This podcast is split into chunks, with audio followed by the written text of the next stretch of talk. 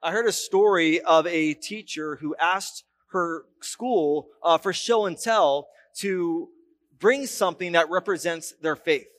And so one person came, he said, My name is Benjamin and I'm Jewish. And uh, he brought the Star of David and he explained that to the class. A second student stood up and she said, My name is Mary and I'm Catholic. And she brought a rosary. Uh, the third student came and said, My name is Tommy. I'm Baptist and this is a casserole. So we have these different things that represent who we are.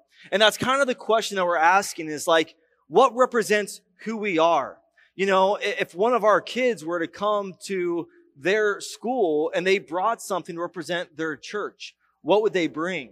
And one of the things that we want to define who we are as a church is that we would hope that what people would bring would be perhaps just a Bible. Um, maybe even more so than the cross, because the Bible is the one that tells us the significance of the cross. The Bible is what tells us what Jesus did for us and why he had to do it and why it matters. That we want to be a church that the Bible is our definition even more so than the cross. That that is where we find our truth. In fact, um, if you remember the early days of Rock Harbor when we were in Gemini Elementary School, um, there was no cross in the, the school, of course, and we didn't bring one. People asked me, are we going to bring one? What we did each week was we actually had set up on the left side a little table and we had the bread and the cup. Because that's the symbol that Jesus had given us to have in remembrance of him. And so that's kind of who we want to be as a church, that we're focused on Jesus Christ and the Word of God. And then we know the significance of the cross and what it means. Uh, the Bible tells us that we belong. And that's really the message that we want to have today is what it means to belong. What does it mean to belong to a church? What does it mean to belong to the body of Christ? What does it mean to belong to Jesus? As it says in Galatians, that we are heirs of Christ, that we are as Christ's firstborn, that we receive Christ's inheritance. What does it mean to declare that we're part of God's family?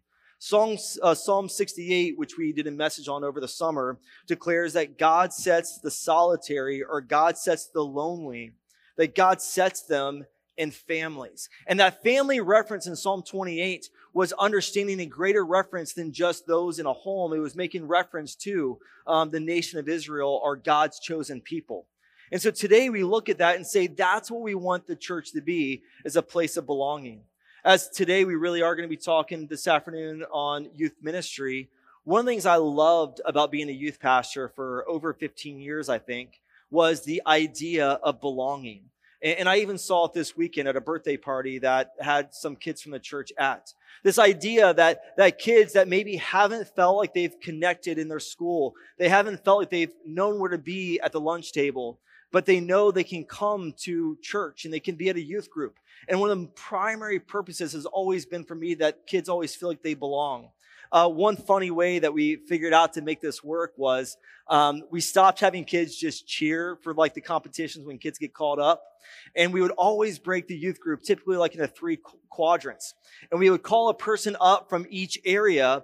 And then we would have that section cheering for that person because they knew if their person win that I had a huge bucket of candy that I was going to throw a handful their way. And, uh, and the reason why is because we could pick a kid that maybe didn't know a lot of people even at youth group. And he didn't have many friends outside of youth group. But on Sunday mornings, we would like, uh, or Sunday evenings, we would make the room black. We would play the Chicago Bulls intro theme, have a spotlight over the crowd, and, and I would get on the microphone and I would call up, you know, you know, Brad, come on down. You are the contestant for tonight's game. And he would come running down and everybody would cheer for him.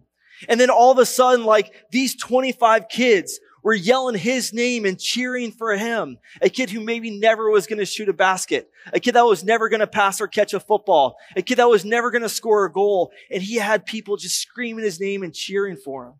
Because that's part of what we get to be as a church is that we get a chance to cheer for people. We get a chance to say, Hey, we're a part of you and we're on your team. And we get to do this thing called life together.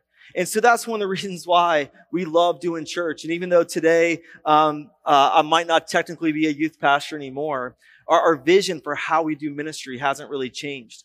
That we want to be a place that we enjoy coming to church. We want to be a place where you feel welcomed and loved and accepted. And we want to be a place that we cheer each other on towards what God is doing for us. But what's so interesting is one of the fastest growing subsets in American Christianity is a group called as the Nones. Now, not N-U-N, but N-O-N-E-S, the nones. When they ask them, what church do you affiliate with? And they say, none. So they say that they're Christians, but their affiliation is none. That's the largest growing church in America, per se. Then that's not really probably the church, but it's this, they say, yeah, we believe in Jesus, but we don't belong to something greater. And these are people who describe themselves as being spiritual, but not affiliated really with a specific religious group. And we can understand that Jesus loves the church. Um, something that has been said in this series is we don't give up on the church because as we read the book of Revelation, Jesus hasn't given up on the church even in the very end. And so we're not going to either. In First Timothy, um, it's referred to that uh, Paul said the church is the pillar and the ground of all faith. Jesus said, "Upon um, I will build my church. It's my church." He said, "I will build upon the rock, which is my church." Uh, John Stott, who is uh, known as the pastors, the pastors, like a lot of us pastors who preach, reread his commentaries, and then we take from him and we get to preach to other people. And uh, he passed away about 11 years ago, I think, and he said, God's purpose, conceived in a past eternity, being worked out in history, and to be perfected in a future eternity is not just to save isolated individuals and so to perpetuate our loneliness, but rather to build his church. That is to call out of the world a people for his own glory. And I love that. Like, yes, we want to see people get saved and have a personal relationship with Jesus Christ. But we want to see people doing that within the body. We want to see people doing that so it's not a single event, but it's a time of growth in their life. Um, the New Testament church was intensely relational. And, and I'll give you a heads up. There is a video that with audio coming here in a second. Um, there were people who truly lived life together. The idea of a Christian without a church would be like a soldier without an army. It would be like a, a football player without a team, um, a business person without a business. Or I've got a video of a tuba player playing it by themselves and check it out.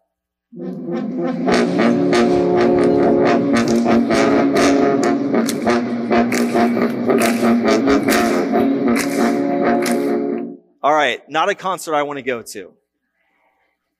Not a concert I want to go to, but if you take those same tuba players and you have them play with an entire band, it can be one of the best experiences in college football. So let's check that out.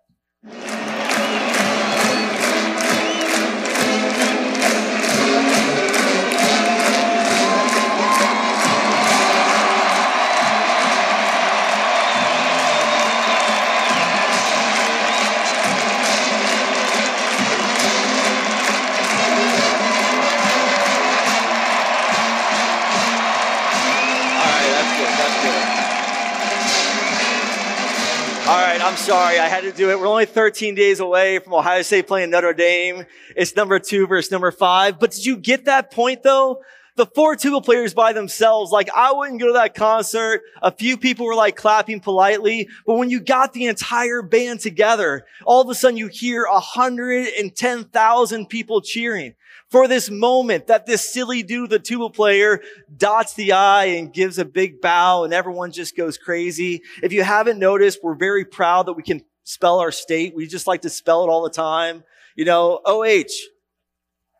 All right. Thanks, Gary. I was hoping he would help me out there. We like to spell our state and, uh, in all kinds of different ways. So that idea that it's so much more fun when we're getting a chance to do this together. Paul the Apostle, Galatians chapter 3. Before I really get into this text, I've had a lot of questions um, about last week's message, and it actually will give me a great transition. Last week, we were in um, Luke 4. There it is, Luke 4. And in Luke 4, we read that Jesus was in the temple. He read from Isaiah 61, and he said things like, the Spirit of the Lord is on me because he has anointed me to proclaim the good news to the poor. He reads this proclamation. He rolls it up and he says, today this scripture is fulfilled in your hearing. And the question I've been asked this week was, why weren't they upset then? like they get upset here a little bit later, but why weren't they upset when he like basically read this prophetic statement of the coming of the Messiah and he reads this passage, he scrolls it up and says like, that's happening today. This is happening in me. And really the response would be that they didn't completely understand that he was making this connection to himself. And it's been 400 years since the nation of Israel had heard a prophet speak. And I would be with the assumption, this is me kind of playing the chosen for a minute and saying like, this could have been what was happening. And what could have been happening was they were thinking, wow, Perhaps God is sending a prophet again to speak to the people, declaring that God's promise is happening, that God's promise is happening, that God is going to begin to restore. And this might help you understand why throughout Jesus' entire ministry, people had the hope that he was going to call the nation of Israel back to prominence, overthrow the Roman Empire, and declare all the promises that God had for the nation of Israel. So when he says this, um, they didn't begin to get upset. They asked some questions. We get further down the text around verses uh, 25 and 26. And then he begins to refer to three promises that God gave and how they were poured out. And what he did was he shared about Naaman. He sh- uh, shared about the uh, Naaman the, the Syrian. He shared about uh, Zarephath and, and how he came and received God's blessing. And the three examples that he gave were all of um, Gentiles.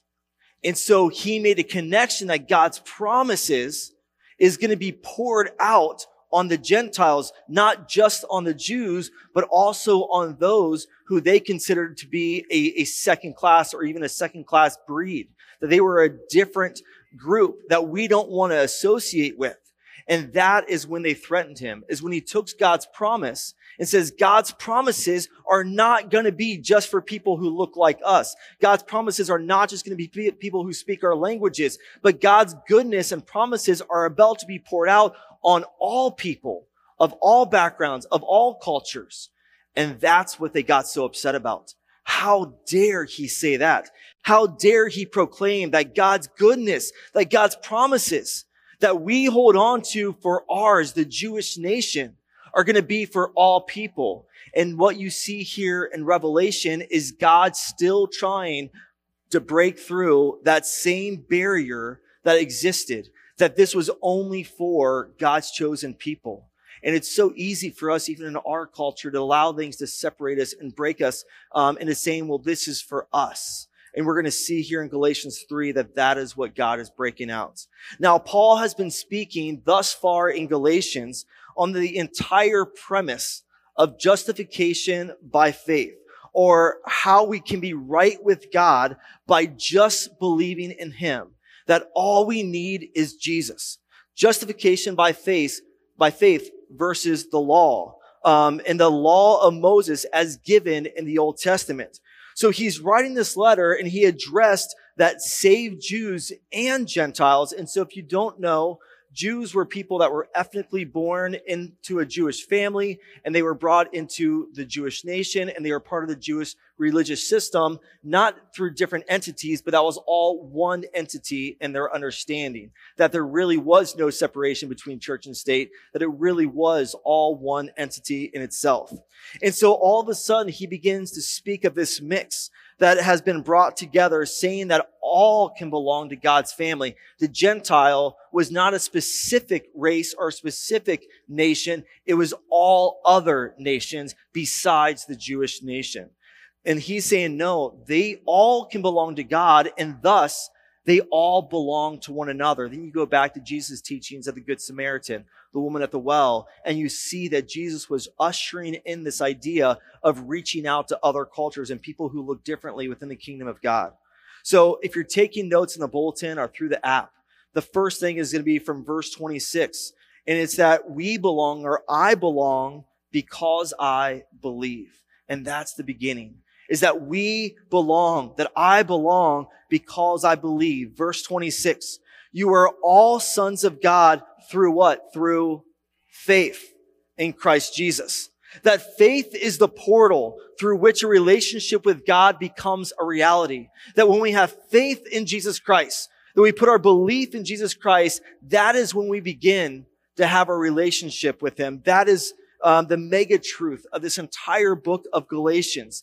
If we just go back a little bit to chapter 2 and verse 16, knowing that a man is not justified or considered righteous um, or declared righteous or clean, that knowing that a man is not justified by the works of the law, but by faith in Jesus Christ. It's not based upon what we do. It's based upon what God has done through Jesus Christ. Even as we have believed in Christ Jesus, that we might be justified by faith in Christ and not by the works of the law. For the works of the law, no flesh shall be justified. It's impossible for us ever to be perfect according to the law. The law shows us our inability to ever be right with God. We are so thankful that Jesus didn't come to just continue the old covenant, but the Bible teaches that he abolished the old covenant and brought in a new testament and a new covenant. And that's what we live in today. And that's why we do want to continue to look back at the Old Testament, but be careful when we do so because it does point to the promise of the Messiah. It does show how much we needed the Savior, but we are thankful that we do not have to follow every single law. And the silly one I always share is, um, I'm guessing my shirt is woven of two materials, things like that, that was in the law, um, that we would be having to follow today. Galatians chapter three. So this is our same chapter, but going back to verse two. This I only want to learn from you. Did you receive the Spirit by the works of the law? Or was it by hearing of faith? Are you so foolish? Having begun in the Spirit, and you being made perfect by the flesh. Same chapter, verse 5. Therefore, he who supplies the Spirit to you and works miracles among you, does he do it by the works of the law or by the hearing of faith? Just as Abraham believed God, and it was a counter to him for righteousness. Therefore, know that only those who are of faith are sons of Abraham in the scriptures, foreseeing that God would justify the Gentiles by faith. So did you hear that? That's a huge statement right there.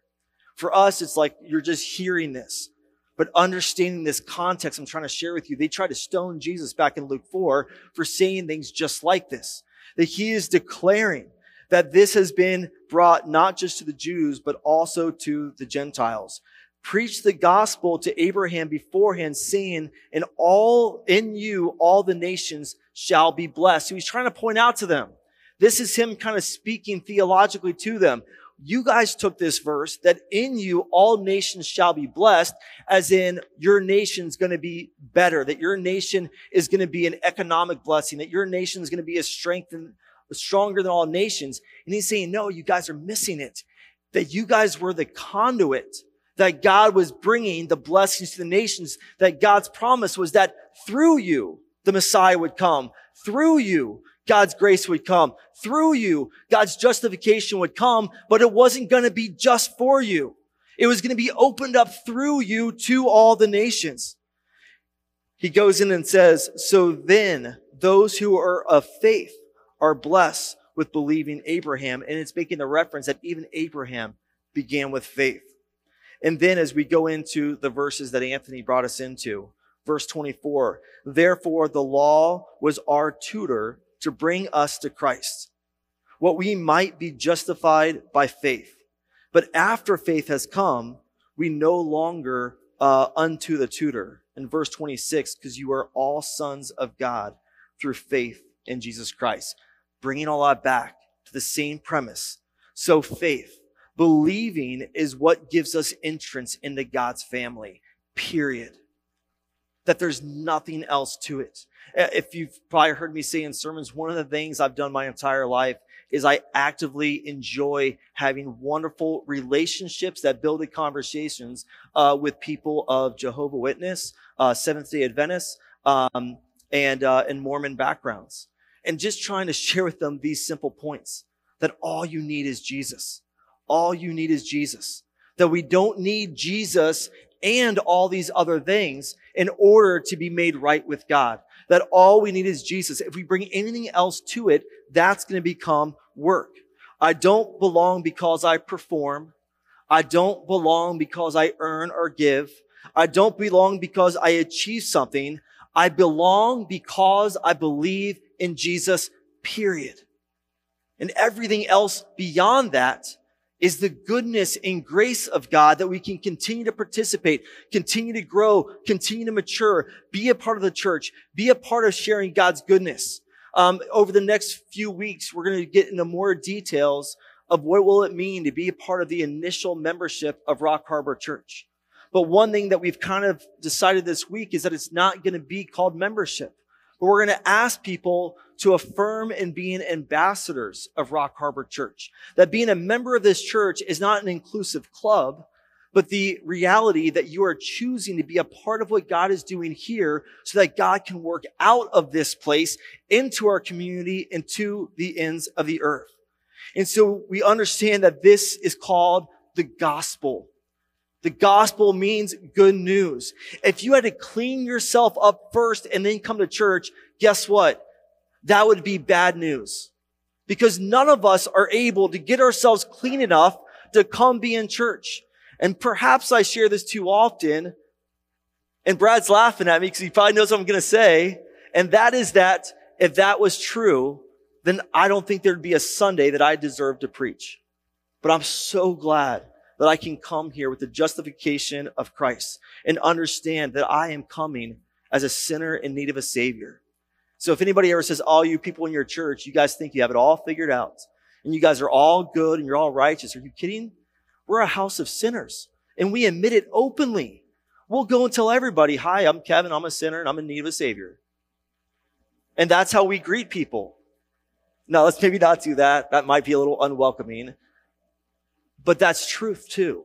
That that's who we are. That if you want to be a part of what God is doing here, you've admitted that you're a sinner but we found our Savior and we've been justified by grace. And that someday we can stand before God the Father in heaven, not because of our works, but because of His goodness. You see the word faith that's in our text here. The word faith is not just a generic text. The word faith is pituo. Let me say if I'm saying it right. I've got it phonetically spelled. Pistuo. Pistuo. That's the Greek word that we have here. This Greek word does not mean acknowledgement in your head. And that's how a lot of people use it. Yeah, I believe in God. I believe in the big man upstairs. I believe that there's something. That's not what this faith that Paul is using in Galatians mean. This word, pistuo, which means to commit to, to rely on. I've seen a lot of pastors give you illustration, like where they, they set a chair out, a chair out, and they say like, if you understand faith, it's like, I know if I sit on this chair, it, it's going to hold my weight. And, and that's what faith means. I don't think that's what the faith means.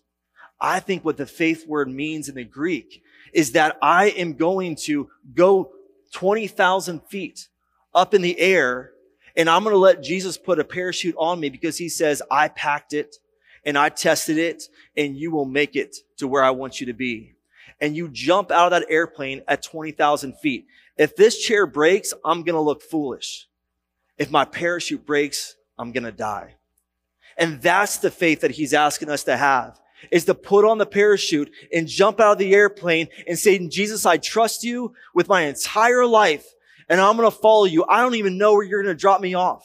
You might call me from here to there. I don't know where you're going to put me, but I have complete faith, my life in you and where you tell me to go. And that's the faith that we're being called to here, to trust in, to adhere to, and to place your whole weight upon the faith in Jesus Christ.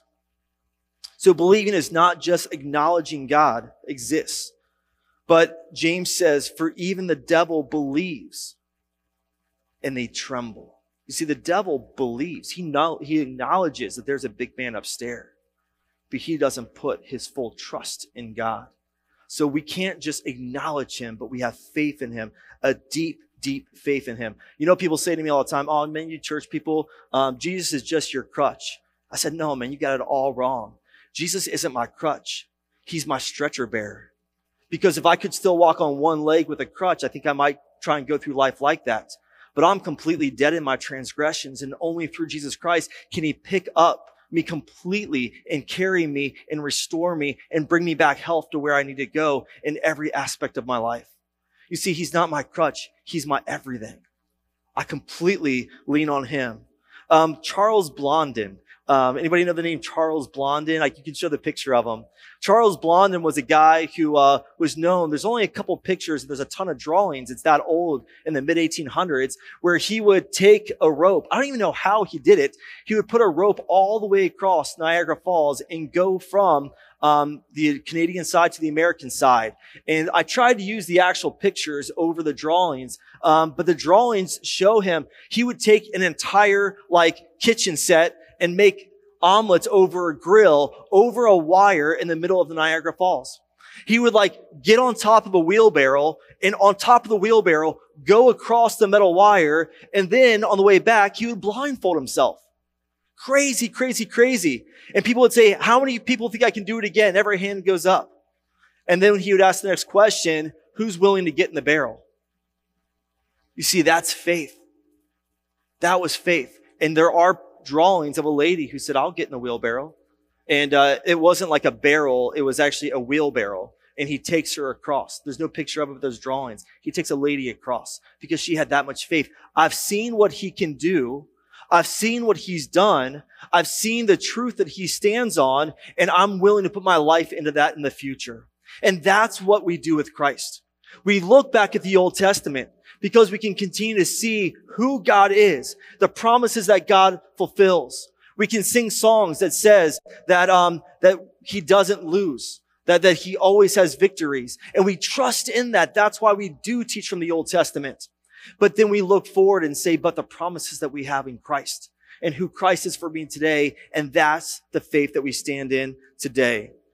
Uh, Jude verse three says, contend earnestly for the faith once for all delivered to the saints. Second Corinthians 13, 5 says, examine yourself as to whether you are in the faith and test yourself. Test yourself. There's one problem with a lot of our Galatians 3 translations of verse 26. And if you look at it in the Greek, there is a definite article. A definite article is very simple. It's the word the. The. And most of our translations of verse 26 don't put that in there, but it's saying you are all sons of God through the faith. And that Greek word that we see there for the faith, whenever the construction appears in the New Testament, it's referring to the historic Christian gospel. Not just this idea of faith, but this is a specific faith. Do you see the difference? It's not just a generic faith. It's the faith. It's the faith in Jesus Christ. And I had a chaplain who I worked for the hospital who said, yeah, there's, there's one God, but there's many rivers to get there. She wasn't a Christian. She believed that you can believe what you believe and you can believe what I believe, and we all end up in the same place someday. If that was true, do you really think Jesus would have let himself be tortured and nailed to a cross? If there was any other way. Jesus went to the garden and prayed blood, was so anxious in the moment that he was saying, God, if there's any other way, let this cup pass me. But there was no other way. It's what the law required, and only Jesus could fulfill. 1 Timothy chapter 4 says, the Spirit expressly says, in the later times, some will depart from the faith, the true Christian faith, and give heed to deceiving spirits and doctrines of demons, false teachings, false Bibles, false writings so we belong to God and thus to God's family. And we fully believe in faith and rely on Jesus as presented by the apostles in the New Testament. That's the meaning of this verse. You are all sons of God through the faith in Christ Jesus. When we believe, when we trust, when we rely on, when we place our weight on Him. Uh, one of the songs I think our worship team is going to bring here in the next uh, season is called We Believe and it goes through. We believe in God the Father. We believe in Jesus Christ. We believe in the Holy Spirit. We believe. And it's kind of praying out the Apostles' Creed and so much of the doctrines of our faith. And because that's the church that we build on. That's the church on who we are. Uh, the next thing, if you're taking notes, I belong because I'm baptized. I belong because I'm baptized. Verse 27 says, For as many of you as were baptized into Christ have put on Christ. However, this verse is not just referring to water baptism. It's referring to a spirit baptism. It's speaking of being baptized or immersed or placed by the Holy Spirit into the body of Christ. What happens when you believe, you believe and then the spirit comes and then we receive that baptism 1 corinthians chapter 12 verse 13 for by one spirit we were all baptized into one body whether jews or greeks whether slaves or free and have all been made to drink into one spirit now water baptism illustrates that's why we do it Water baptism illustrates when the Holy Spirit baptizes us into the family of God. And that's the illustration that we look to that this baptism by the Holy Spirit into Christ. And by the way, this distinction that we see here, as I've, if you can tell, I've studied a lot of religions as a chaplain. I've served alongside a lot of different religious leaders. The one of the unique things in Christ is nobody else makes references to putting on their beliefs. But we say that we are going to be put on Christ, that we are going to wear Christ. Um, I think Anthony's translation really said almost like we put the shirt on and we tell people what team we're on, that we are on team Jesus, that we wear him on the outside so that he can live with us on the inside. They don't talk about putting on Muhammad or Allah. They don't talk about putting on Buddha and becoming Buddha or becoming Confucius. No, it's all about your own individual journey.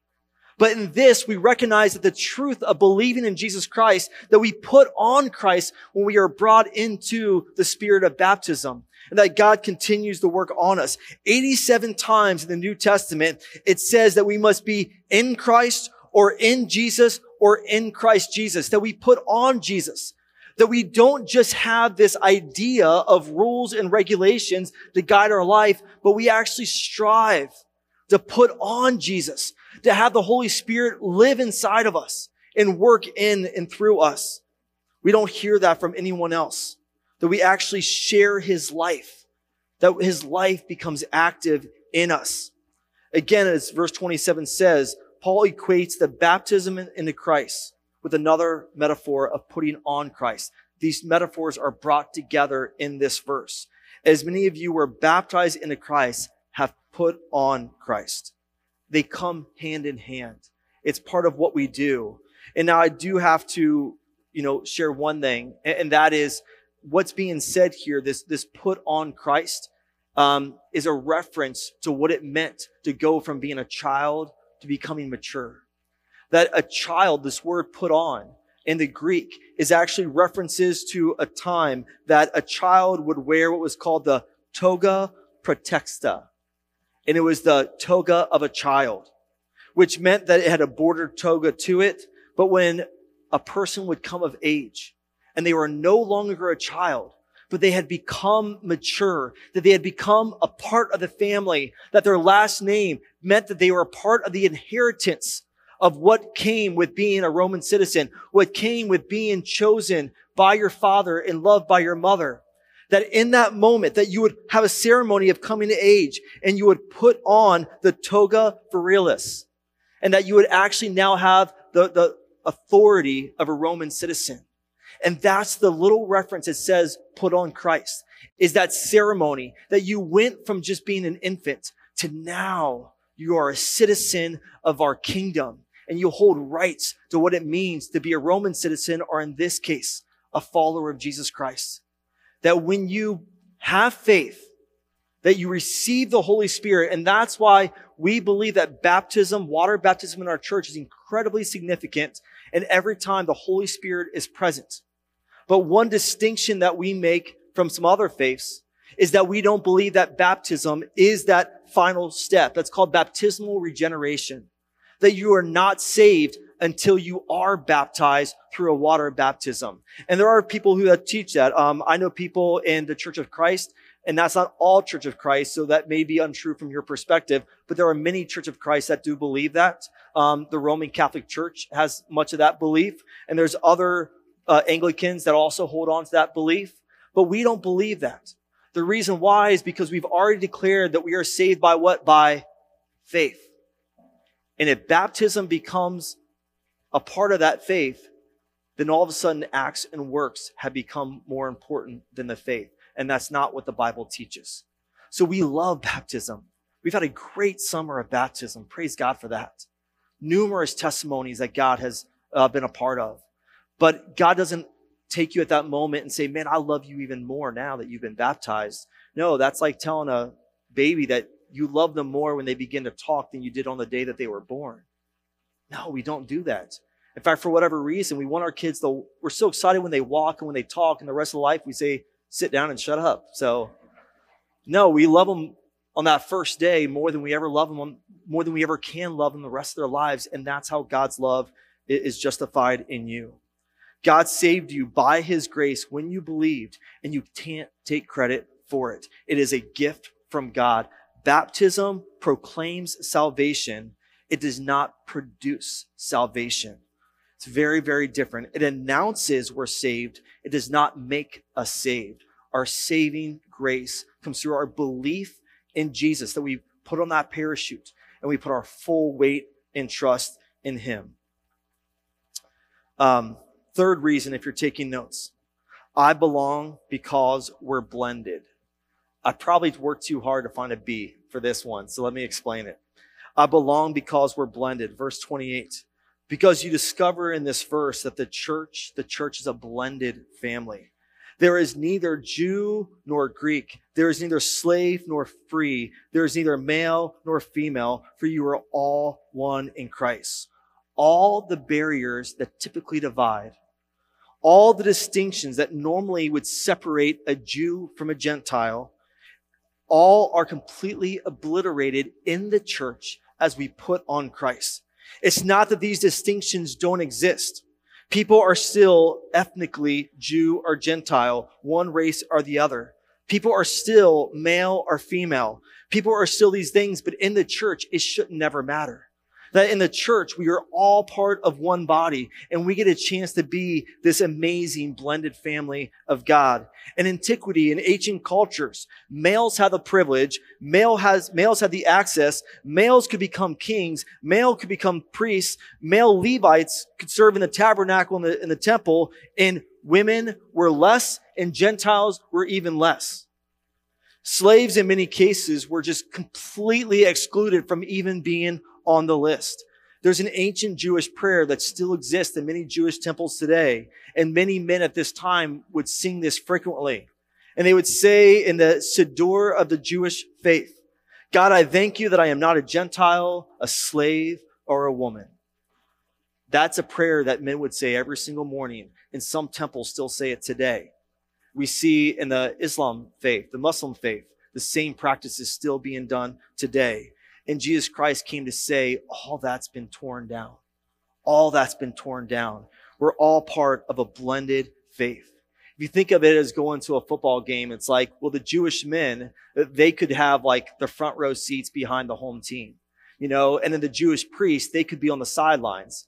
The Jewish women, they, they could be like, you know, in the, in the very back of the front section and then if you were uh, a Gentile, you were like in the nosebleed seats all the way upstairs. And this is how the temple was, was kind of arranged. And, and if you were a slave, don't even come in the building.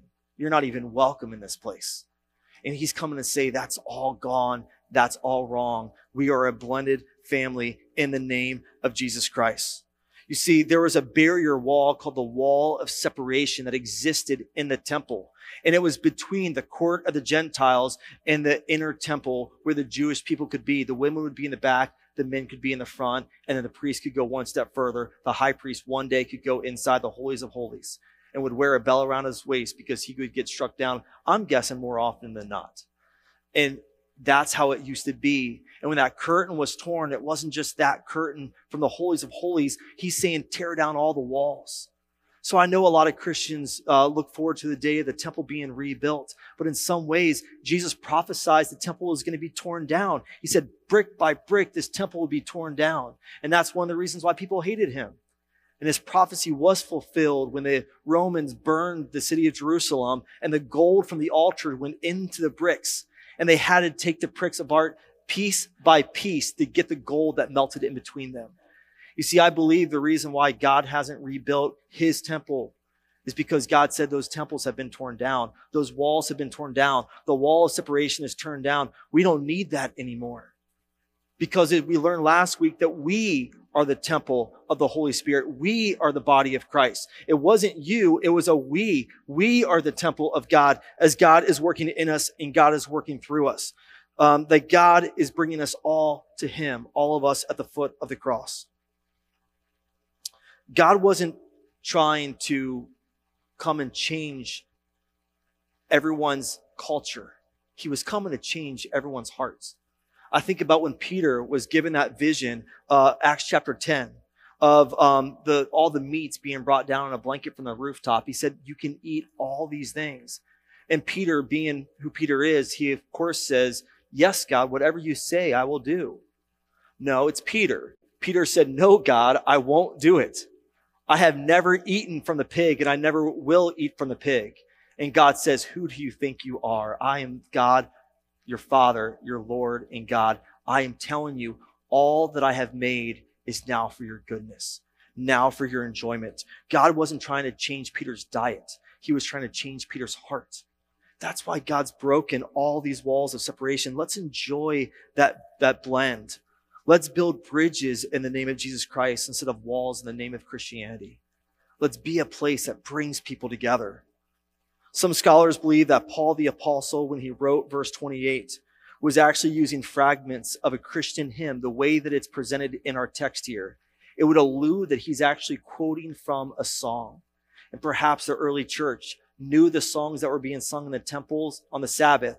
And as they gathered the next day, on the day that Jesus Christ was risen, they began to sing the song. Neither Jew nor Greek, neither slave nor free, nor male or female, all are welcome in the house and church of Jesus Christ.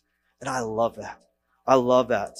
And, and finally, I belong because I believe. I belong because I'm baptized. I belong because I'm blended. I belong because I'm a beneficiary. In verse 29, it says, If you are Christ, then you are Abraham's offspring or seed and heirs according to the promise. Let me close by sharing with you a story. And this is a story that is kind of a once upon a time story. And to see if I can paint this picture of this incredible vision that God gives us in scripture. So imagine the scene right now and perhaps close your eyes and just try and kind of imagine this. Imagine the scene.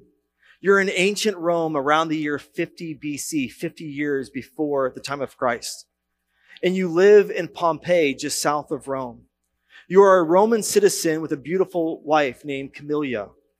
You have been married about 10 years and have been trying to have children off and on as you come back from the different wars that you fought, that you fight in. After some time, it has become clear that one of you is infertile and you are unable to have children on your own. And so you're afraid because if your family name is not continued, that if you don't have that pater familias, that you will not be cared for in the afterlife. So this precious Roman idea is not going to continue unless you have a son that bears your name. So you make the decision to adopt. So you look first of all at your own household, to the slaves who serve you. There you find a slave called um, M. Amelia Felix. We'll call him Felix, who has a wife and four children, three of them of which are boys. So you go to Felix and you ask him whether he would be prepared to sell one of his boys into adoption. Now, why would any mom and dad ever sell their child into adoption? But what may seem as an unloving act, you must understand, was the most loving thing they could do. They were being willing to give up their son so that he could become a free man and a Roman citizen. The precarious and the oppressive life of slavery is over.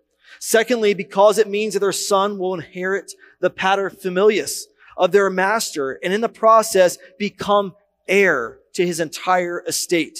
He will become the master's very own son and will inherit the master's entire estate.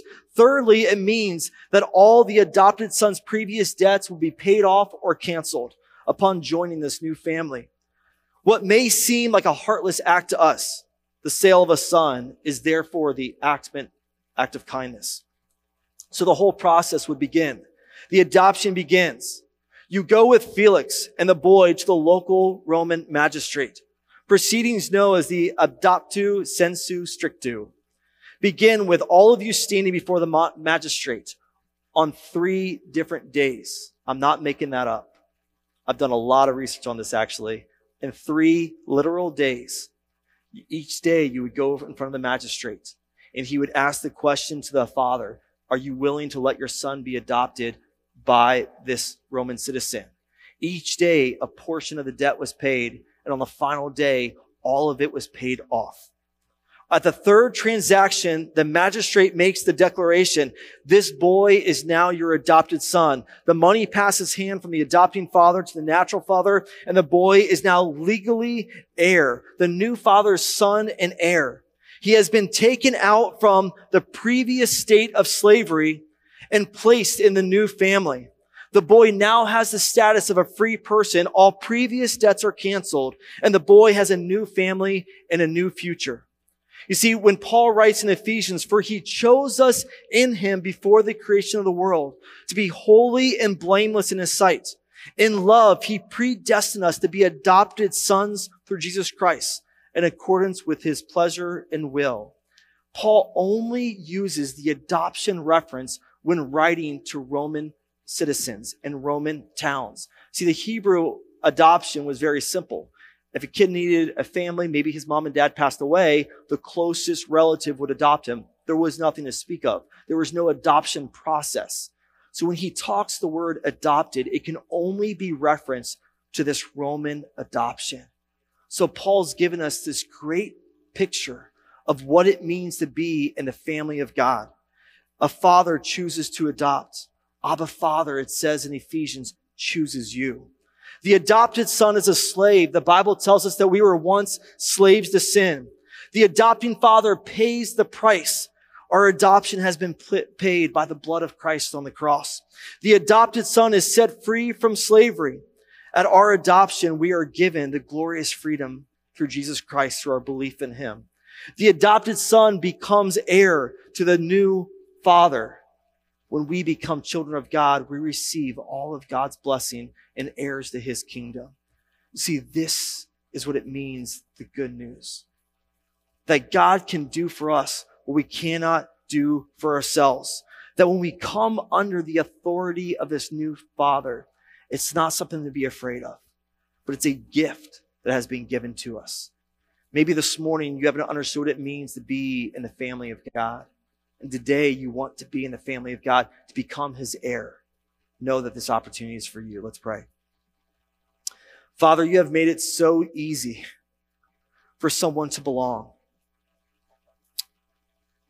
Yes, God, we may be different in, in gender or language or status or, or cultural differences, but that every one of us that carries bondage of our past, that God, that we can be free in you. God, you dismantled the wall of separation. You have made us that there is no more a need for division. There is no more a need for separation. That we can simply believe. And when we believe that we have a relationship with you, because you did all the hard work so that we wouldn't have to do any. That God, that we can simply believe in you and then we get to follow you in your goodness. God, if there's anyone here who wants to be a part of the family of God, they want to be in your presence. They want to be adopted by you. Not that they have to go and pay off their debts because they could never do that in, in their entire life. But that Jesus, that you are willing to pay their debt. I pray in this moment that you cry out to Jesus. Just cry to him and say, Dear Jesus, I admit to you that I have sinned. And I believe that you died on the cross for my sins. So I choose to commit my life to you because you've already given me yours. We pray this in Jesus' name. Amen. Church, would you stand? We're going to declare that He is our champion.